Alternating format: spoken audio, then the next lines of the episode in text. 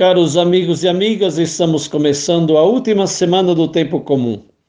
Hoje é a solenidade de nosso Senhor Jesus Cristo, Rei do Universo. O evangelho que escutaremos é aquele do juízo final.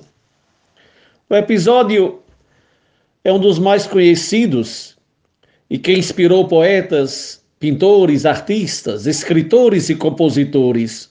Mas muito mais que isto, inspirou não poucos cristãos e não cristãos à prática do amor, que abre estrada à santidade. O evangelho que ouviremos hoje pode ser considerado a síntese de todo o evangelho de Jesus. De fato, não é intenção de Jesus instigar medo do inferno, mas amor à vida compromisso com a comunidade, abertura aos pobres e necessitados, decisão de como preencher bem o tempo que hoje Deus coloca à nossa disposição. A escatologia, ou vinda de Jesus no final dos tempos, não esqueçamos, se realiza no tempo da vida. Cada um prepara a si mesmo o julgamento da acolhida ou da exclusão do reino. E preparemos aqui no percorrer da vida o juízo final é só a manifestação do que escolhemos durante a vida. O julgamento, antes que pelo Senhor e juiz, é formulado por cada pessoa, que na própria liberdade decide de que lado estar, que mundo quer, quais valores perseguir, mas, sobretudo, que tipo de pessoa ser. O relacionamento celeste com Deus é determinado pelo relacionamento terreno com as pessoas, com os outros. Somos chamados a não separar nunca a nossa fé do nosso amor. Ou melhor, somos chamados a crer amando e a amar acreditando. Porque somos discípulos de um Senhor que reina servindo e serve reinando podemos nos preparar para melhor entender o evangelho que escutaremos com um simples exemplo. Uma pessoa entra em uma joalheria e se depara com duas pulseiras, uma de ouro fino, se bem que menos brilhante devido ao tempo, e outra de bijuteria, porém bem mais brilhante. O comprador, inexperiente, se deixa fascinar pelo brilho do falso ouro e já tinha decidido comprá-la. Por sorte, entrou um seu conhecido mais experiente. Ele disse ao pé do ouvido: Não gaste seu dinheiro com porcaria. A expressão foi forte, mas foi a sua salvação. Também no evangelho de hoje, encontramos palavras fortes que nem parece saírem da boca de Jesus, Malditos, apartem-se de mim para o fogo eterno, preparado para o diabo e os seus anjos. Mas ainda bem que as pronunciou em tempo, porque se preocupa com a nossa salvação. Também Jesus nos indicará no Evangelho de hoje onde podemos encontrar o verdadeiro tesouro, que nem sempre brilha como deveria, mas que é original e genuíno. Vamos ouvir o evangelho dessa solenidade de nosso Senhor Jesus Cristo, Rei do Universo, que é aquele de Mateus 25, 31 a 46. Mateus 25, versículos de 31 a 46. Quando o Filho do Homem vier em sua glória, com todos os anjos, ele se assentará em seu trono na glória celestial. Todas as nações serão reunidas diante dele e ele separará uma das outras, como o pastor separa as ovelhas dos bodes. E colocará as ovelhas à sua direita e os bodes à sua esquerda. Então o rei dirá aos que estiverem à sua direita: Venham, benditos de meu Pai. Recebam como herança o reino que foi preparado para vocês desde a criação do mundo. Porque eu tive fome e vocês me deram de comer. Tive sede e vocês me deram de beber. Fui estrangeiro e vocês me acolheram. Necessitei de roupas e vocês me vestiram. Estive enfermo e vocês cuidaram de mim. Estive preso e vocês me visitaram. Então os justos lhe responderão: Senhor, quando te vimos com fome e te demos de comer, ou com sede e te demos de beber? Quando te vimos como estrangeiro e te acolhemos, ou necessitado de roupas e te vestimos? Quando te vimos enfermo ou preso e fomos te visitar? O rei responderá: Digo a verdade. O que vocês fizeram a algum dos meus menores irmãos, a mim o fizeram. Então ele dirá aos que estiverem à sua esquerda: Malditos, apartem-se de mim para o fogo eterno, preparado para o diabo e os seus anjos. Pois eu tive fome e vocês não me deram de comer. Tive sede e não me deram para beber. Fui estrangeiro e vocês não me acolheram. Necessitei de roupas e vocês não me vestiram. Estive enfermo e preso e, e vocês não me visitaram. Eles também responderão: Senhor, quando te vimos com fome ou com sede, ou estrangeiro, ou necessitado de roupas, ou enfermo, ou preso, e não te ajudamos? Ele responderá: Digo a verdade. O que vocês deixaram de fazer a um desses mais pequeninos, também a mim deixaram de fazê-lo. E esses irão para o castigo eterno, mas os justos irão para a vida eterna. E vamos aos nossos cinco pãezinhos. Primeiro pãozinho, que pessoas estranhas. De quem falo? Quem são essas pessoas estranhas? Todas as pessoas da parábola se é que de parábola podemos falar hoje.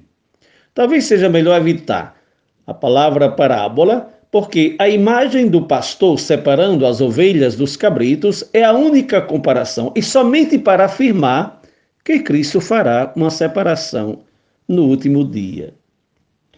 Uma separação, quero deixar claro, porque a decisão de estar ao lado das ovelhas ou dos cabritos é pessoal, é minha, é sua. E acontece aqui na terra, nesse espaço de tempo que o Senhor nos concede, o tempo propício, no dizer de Paulo em 2 Coríntios 6:2.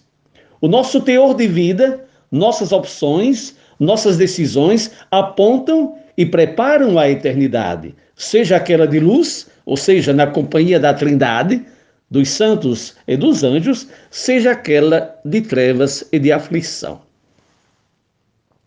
É estranho esse rei, que começa se declarando o filho do homem, imagem misteriosa, mas que revela essa sua humanidade irrenunciável. E como se não bastasse uma humanidade, desculpa a expressão, baixa, rasteira, necessitada, dependente. Estranho esse rei, que enquanto no Antigo Testamento as manifestações divinas se davam com relâmpagos, trovões, terremotos, ventos, barulhos, fumaça, fogo, nuvens. Mas de Deus não se via nem a sombra. Ele, Jesus, o Deus feito homem, não apenas se apresenta com as marcas da paixão e da cruz, mas se identifica com aquela parte de gente que a sociedade empanturrada de bens não se envergonha de classificá-la como ralé ou gentinha. Estranho esse rei, totalmente diverso dos reis que são reis justamente porque separados, protegidos, paparicados, com exércitos de defesa, com empregados para cuidar de todas as esferas e cada detalhe, obedecidos pelos súditos ainda antes de comandarem, patrões absolutos de inteiros povos e reinos, que lecionam, que selecionam o que tem de melhor, seja na comida, seja nas vestes, seja no aparato externo, seja nos carros que os conduzem, seja no ambiente em que vivem. Estranho esse rei, que se apresenta faminto, sedento, maltrapilho, preso, doente, estrangeiro, necessitado em tudo, deixando à liberdade das pessoas a decisão de servi-lo ou desprezá-lo, sem dizer quem é e de onde veio. Estranho esse rei, que dá tudo e se faz necessitado do mínimo, que é salvador de todos e quer ser salvo por seus irmãos, que prepara o banquete universal e se faz faminto na nossa porta, que conduz às águas refrescantes e pede um copo d'água para matar a sede, que nos liberta do medo, da morte e do pecado e é prisioneiro carente da nossa visita, que restabelece nossa saúde através dos sacramentos e doente agradece a nossa visita que assujeitou a si céus e terra e se apresenta como estrangeiro.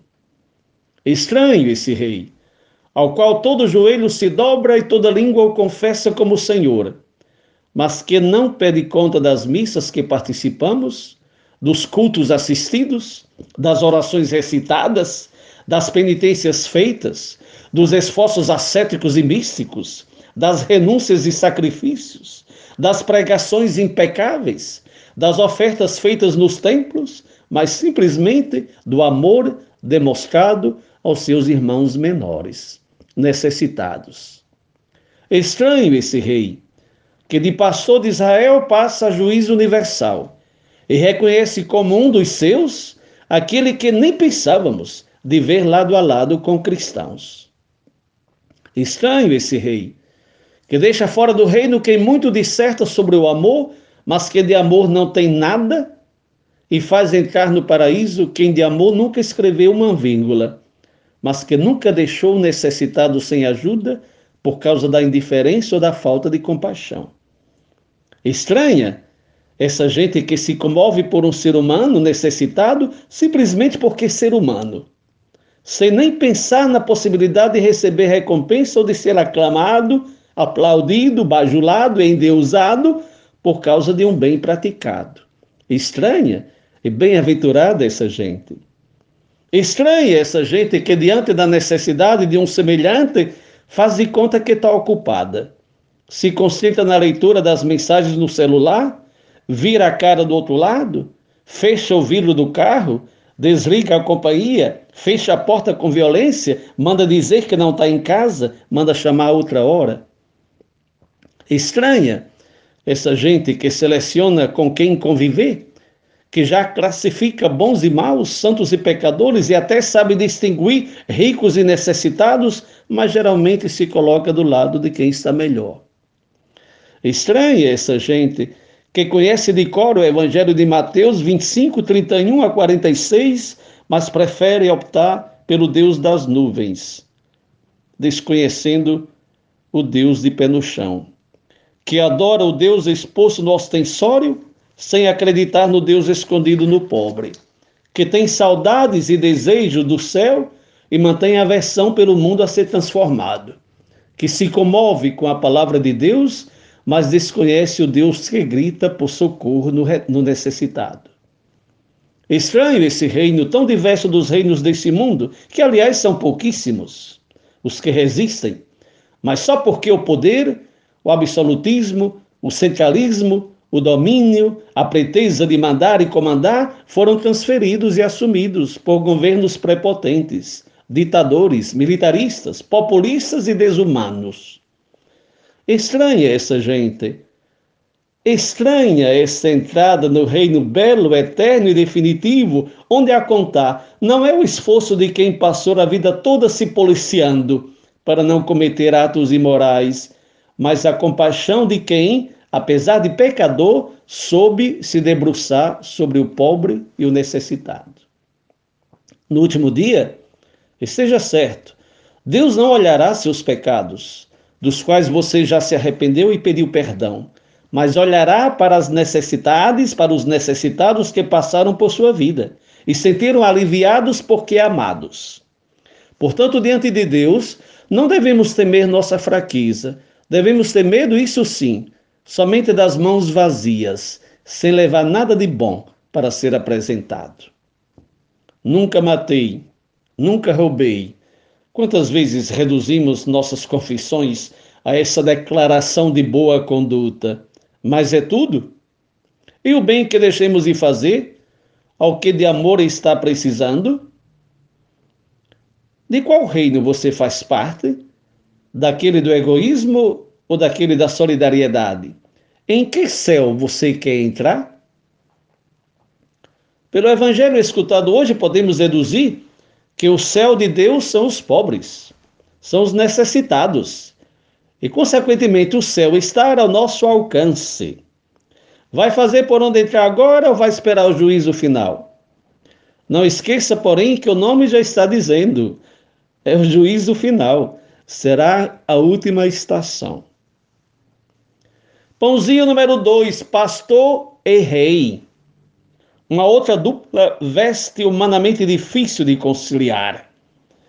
No Antigo Testamento tivemos pastores que foram ungidos reis, e o mais conhecido é o rei Davi, literalmente arrancado do redil para ser ungido rei de Israel.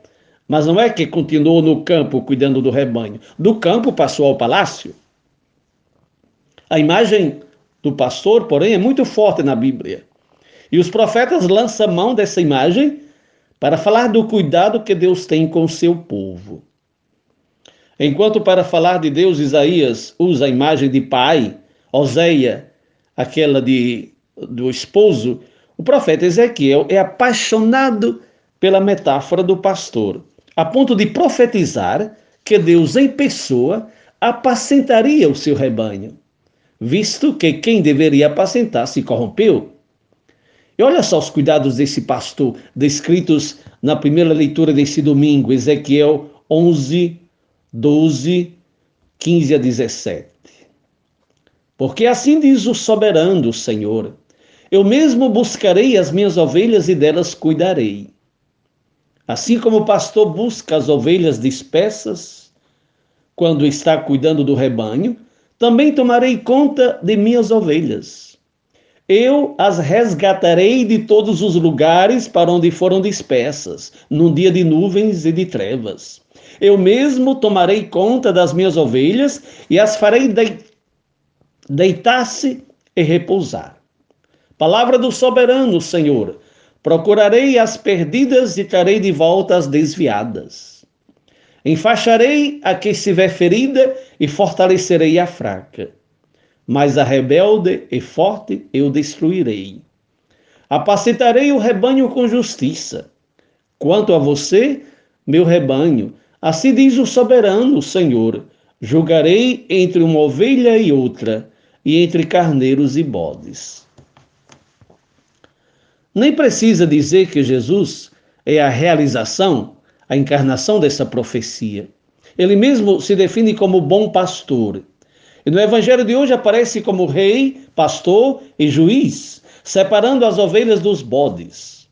Uma prática muito usada pelos pastores, que no final do dia separavam os bodes das ovelhas, os bodes porque pelados precisavam de proteção, especialmente no inverno. As ovelhas, por causa da lã, podiam ficar ao aberto e sentiam-se à vontade, porque autoprotegidas do frio.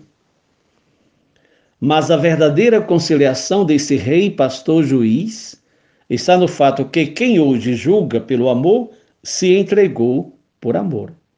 Estamos na conclusão do capítulo 26 de Mateus. E o capítulo 26, olha como começa o capítulo 26. Terminados todos esses discursos, Jesus disse aos seus discípulos: Vós sabeis que daqui a dois dias será a Páscoa, e o Filho do Homem será entregue para ser crucificado. Da celebração do triunfo se passa a mais inóbil das derrotas. Parecem duas situações opostas, inconciliáveis. Em vez se trata de dois momentos gloriosos de uma mesma vitória, aquela do amor.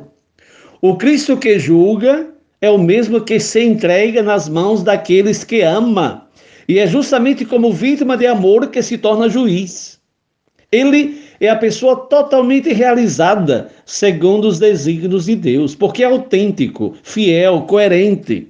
Com ele todos se devem confrontar para estabelecer desde agora as bases da vida. O julgamento, amado e amada, se baseia, pois, nas obras de caridade. E os títulos de mestrado e doutorado não terão nenhum valor se a vida remou contra ao que se aprendeu. O aprendimento serve somente para reforçar o essencial, porém, mais que a mente, é o coração que deve entrar em ação. No último dia, Ninguém pode justificar sua indiferença dizendo que não sabia que deveria amar. Essa desculpa esfarrada seria como geada se derreter diante do sol. Não resiste, não cola, como se diz lá para as minhas bandas. Deus nos capacitou a amar tanto quanto nos amou. Deus nos julgará pelo amor, justamente porque o mandamento do amor está ao alcance de todos, é universal. Me vem em mente a citação de Deuteronômio 30, 11 e 14. O que é que diz? Porque esse mandamento que hoje te ordeno não é demasiado difícil, nem está longe de ti. Não está nos céus para dizeres quem subirá por nós aos céus, que nolo traga e nolo faça ouvir para que o cobramos? Nem estar além do mar para dizeres quem passará por nós além do mar, que nolo traga e não o faça ouvir para que o compramos? Pois essa palavra está muito perto de ti, na tua boca e no teu coração para cumprires. Não tem desculpa de dizer que não está ao nosso alcance. O amor está ao alcance de todos. Basta querer, basta enxergar e começar a praticá-lo. Pãozinho número 3, a favor ou contra o amor? Dos outros comentários dos últimos domingos, acredito que já deu para entender que o objetivo das parábolas que encaram o retorno de Cristo nos últimos tempos não é informar sobre o que acontecerá no final do mundo, mas oferecer ensinamentos de como nos comportar durante o tempo da espera, ou seja, no hoje da nossa existência. Somos chamados a decidir sobre quais valores traçar a nossa vida. Pelo diálogo entre o juiz e as pessoas no Evangelho de hoje, não é difícil estabelecer a mensagem de Jesus, e também isso já refletimos nos domingos anteriores, mas vale a pena ressaltar, porque o que é decisivo para a vida não custa nada repetir, justamente para ser assimilado. Os anos da nossa vida são um bem precioso, um tesouro que deve ser investido. Não podemos errar, porque a vida é uma só e Jesus sugere como empregá-la. Os rabinos diziam uma coisa interessante que deve nos fazer pensar. O mundo presente é como a terra firme, o mundo futuro é como o mar. Se uma pessoa não prepara comida na terra firme, o que comerá no mar? Esse mundo é como a terra cultivada, o mundo futuro é como o deserto. Se a pessoa não prepara comida na terra cultivada, o que comerá no deserto? Mais que os rabinos, é Jesus a reter a vida das pessoas, importante. É por isso revela aos seus discípulos e a nós como usá-la bem. E a faz recordando que a igreja deu o nome de obras de misericórdia, o que nós ouvimos no Evangelho. Seis ações que a igreja deu nome de obras de misericórdia. E não deve nos surpreender, porque ocupam metade da redação do Evangelho. Mas repito a si mesmo: pois eu tive fome, e vocês me deram de comer. Tive sede, e vocês me deram de beber. Fui estrangeiro, e vocês me acolheram. Necessitei de roupas, e vocês me vestiram. Estive enfermo, e vocês cuidaram de mim. Estive preso, e vocês me visitaram. E atenção, que a novidade não está nessas ações, direi quase natural ao ser humano. Não precisa ser cristão para se compadecer de um ser humano em dificuldade, basta ser humano. Aliás, no final do segundo milênio antes de Cristo, no Egito, já se encontrava escrito na lápide do defunto o que ele deveria declarar diante do tribunal de Osíris. Eu fiz aquilo que faz alegrar os deuses. Eu dei o pão ao faminto, eu dei água ao sedento, eu vesti quem estava nu, eu dei uma carona a quem não tinha canoa. Qual é a novidade? A grande novidade inaugurada por Cristo é que ele se identifica com essas pessoas necessitadas. Não por causa, não por acaso, São Vicente de Paulo dizia que os pobres são os nossos patrões. O evangelho é claro, para surpresa dos bons e dos indiferentes, fizesses a mim, deixasses de fazer a mim. Com essa forte ligação de Jesus com os necessitados, concluímos que uma boa ação em favor dos necessitados deixa de ser uma obra de filantropia e passa a ser um ato de fé. Os valores do Evangelho não coincidem com aqueles pelos quais tem muita gente perdendo a cabeça. E a dignidade vem justamente desse fazer, mesmo sem conhecer para quem está fazendo, mas que Deus não deixará despercebido. São esses valores, meus amigos e minhas amigas, que contam diante de Deus. Quando nos encontraremos face a face com o juiz, apenas um bem resultará precioso, o amor. Todas as escolhas que na vida cada vez cada pessoa fez pró ou contra o amor a Deus e aos irmãos conquistam valor de eternidade para os tempos novos, quando o Filho do Homem virar a julgar o mundo. Só existirá um meio para que você se sinta uma pessoa realizada: o seu empenho para eliminar situações de sofrimento e de pobreza, a fome, a sede, o exílio, a nudez, a doença, a prisão. E não esqueça, o amor é autêntico somente quando é desinteressado. Quem age em vista de uma recompensa, mesmo que seja aquela celeste, não está ainda amando de modo genuíno e original. O que é que resta da vida quando não restará mais nada? O amor. O amor ao próximo. A substância da vida é a caridade. Pãozinho número 4, surpresas no dia do juízo. Muitas pessoas se surpreenderam quando o rei manifestou que era ele o necessitado, acolhido ou rejeitado. Acredito que também a nós serão reservadas algumas surpresas. Aliás, já podemos desvendar algumas, que consequentemente deixam de ser surpresas, e outras ficarão ali para ser reveladas no último dia. Uma das surpresas é que o anônimo encontra um nome. Quantos pobres passaram por nós, dos quais não sabemos o nome? Aliás, quantas pessoas fazem parte do nosso convívio e que por vezes nos surpreende saber que se chama João, Maria, Margarida, Pedro, porque delas sabemos somente o apelido? E aqui para nós, nordestino gosta de apelido. Nunca encontrei em nenhuma parte do mundo tanta tendência ao apelido como no meu Nordeste. Ah, Maria! Uma das coisas extraordinárias desse evangelho, tantas vezes ouvido, mas do qual se extraem sempre novas lições, como aliás acontece com todo o evangelho, é que Jesus cria laços tão fortes com os seus a ponto de identificar-se com eles. O que vocês fizeram a algum dos meus menores irmãos, a mim o fizeram. Os olhos dos pobres são os olhos de Deus. Somos nós que, por pressa, distração, formalidade ou superficialidade, não temos tempo de ver os olhos de Deus na felicidade dos olhos de quem nos agradece por um socorro dado, por uma ajuda, por uma caridade, por um sorriso, por uma palavra por um gesto de aprovação, por uma tapinha nas costas. E o pobre, que para nós quase sempre é um anônimo, aqui no Evangelho tem o mesmo nome de Deus, tem o nome de Jesus.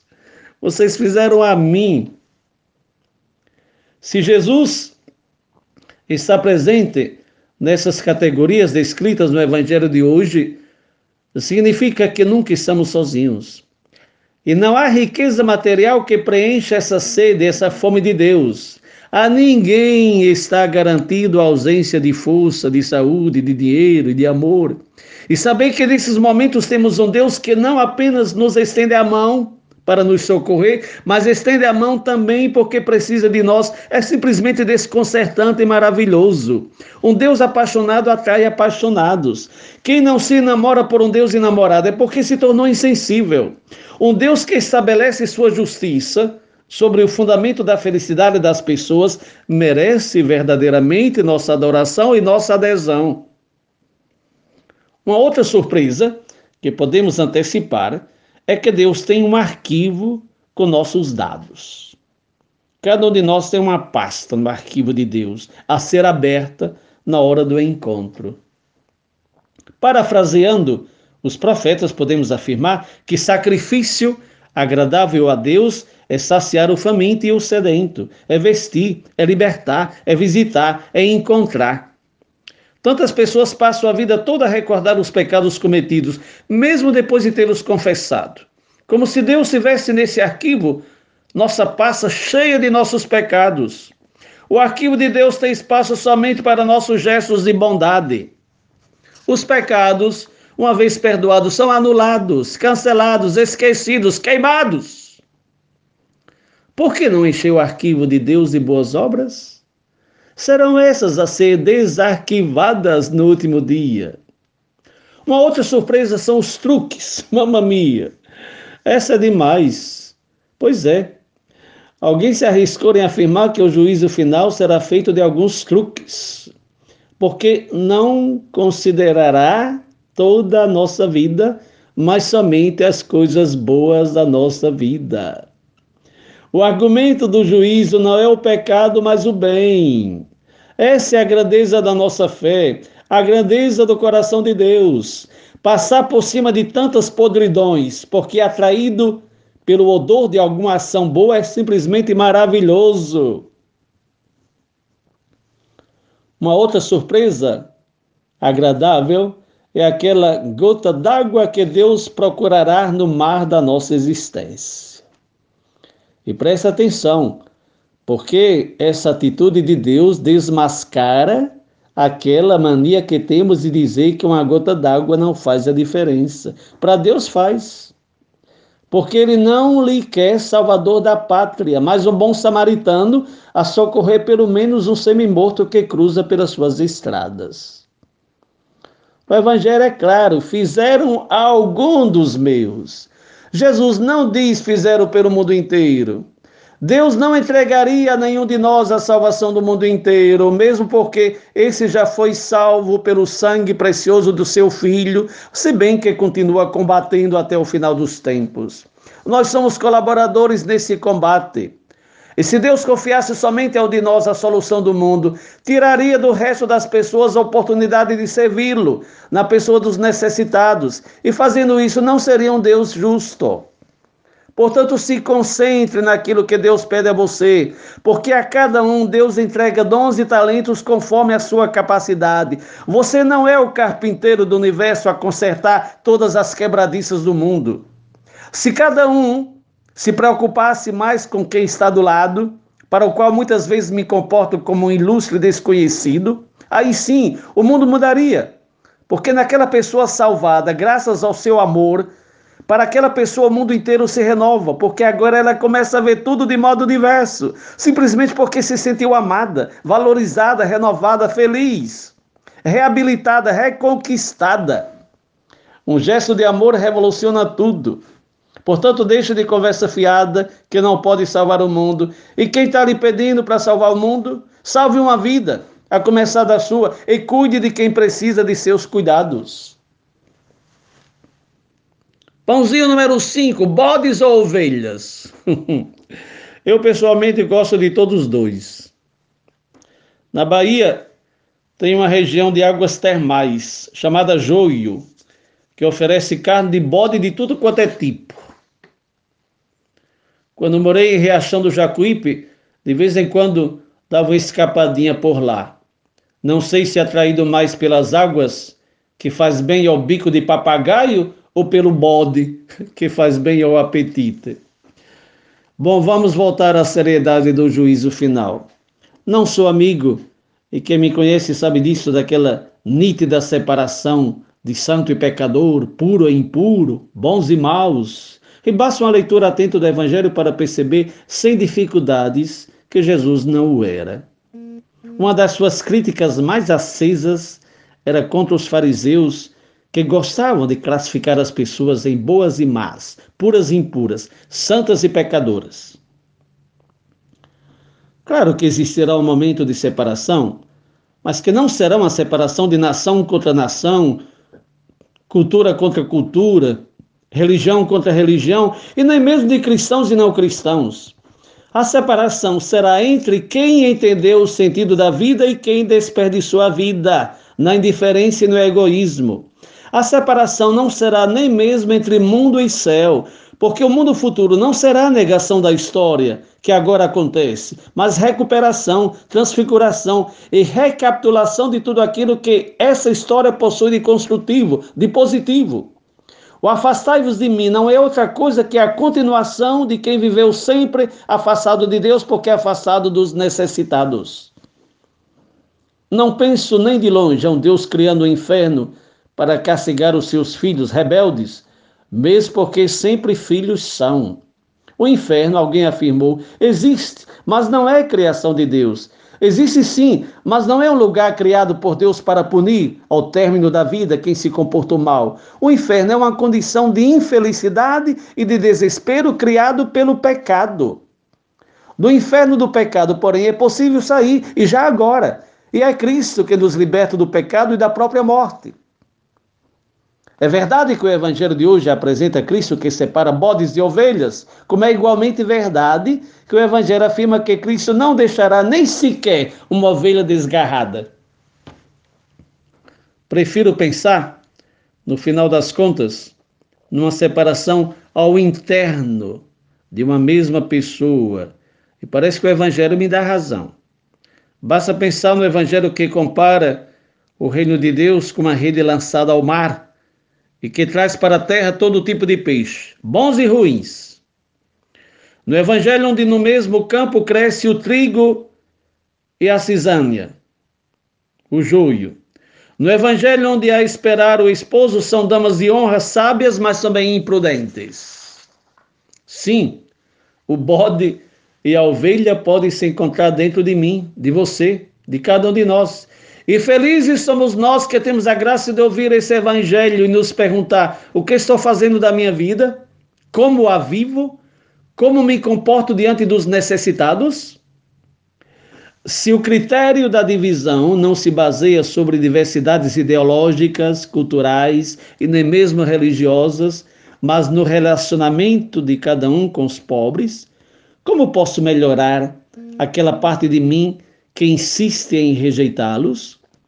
Como posso conciliar o meu Deus com o rosto de um sem-teto, sem saúde, sem presente e sem futuro? Se o necessitado é de certa forma o endereço de Deus, por que continuar empurrando a vida para becos sem saída?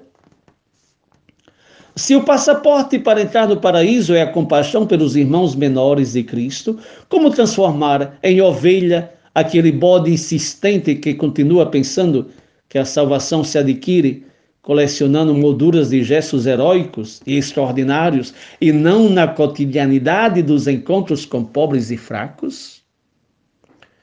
Se aos sete sacramentos Cristo hoje acrescenta o oitavo, o pobre, como passar do abstrato ao concreto quando se trata de amar? Se a chamada de atenção de hoje é exatamente aquele de um empenho constante no cotidiano, quando aprenderei uma vez por todas que aquilo que conta é, sobretudo, viver a caridade?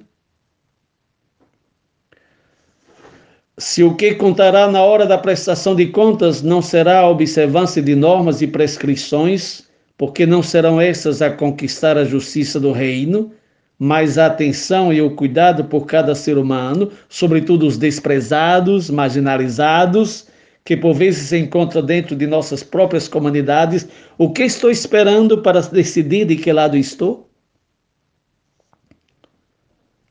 Olha, amado e amada, preste atenção. A Jesus não interessa nem mesmo o milagre, mas o cuidado. Tem muita gente pedindo um milagre para quem está afamado, sedento, doente, preso, enquanto nós pedimos milagres, Jesus pede cuidados. Quem ama, cuida. Não serão, portanto, os milagres a salvar, mas o cuidado com as pessoas. Atar o reino dos céus a um pedaço de pão ou a um copo d'água dado com amor é coisa somente de um Deus que não quer perder nenhum dos seus filhos, mas o que custa? um copo d'água, um pedaço de pão, dados com amor. E o que é que estamos esperando? Me chamou sempre a atenção qualquer coisa que li muitos anos atrás a respeito do famoso pintor Michelangelo, autor da Capela Sistina, a foto que acompanha, o juízo final que acompanha a flexão de hoje no Vaticano, e também autor da famosa Pietà, que tantas outras e tantas outras obras dizem que ele, Michelangelo, já via do mármore a sua obra. Na matéria bruta, já havia escondido a sua obra-prima. Seu trabalho era só aquele de remover a parte externa que escondia a beleza da arte que estava dentro do mármore. Que tal nos abrir a ação do Espírito Santo, artista divino, e deixar que ele abata o que de cisânia, corrói e bode existem dentro de nós? Não é melhor nos submeter agora a essa separação e purificação? Não seria hoje o dia ideal para bater a indiferença e o egoísmo que teimosamente reinam dentro de nós? Não esqueçam, se os pobres e os necessitados são o céu de Deus, você pode entrar no céu hoje mesmo. Bom domingo a todos e todas. Boa semana a todos e todas. Deus abençoe abundantemente todos e todas. Jesus, Maria, José a todos e todas.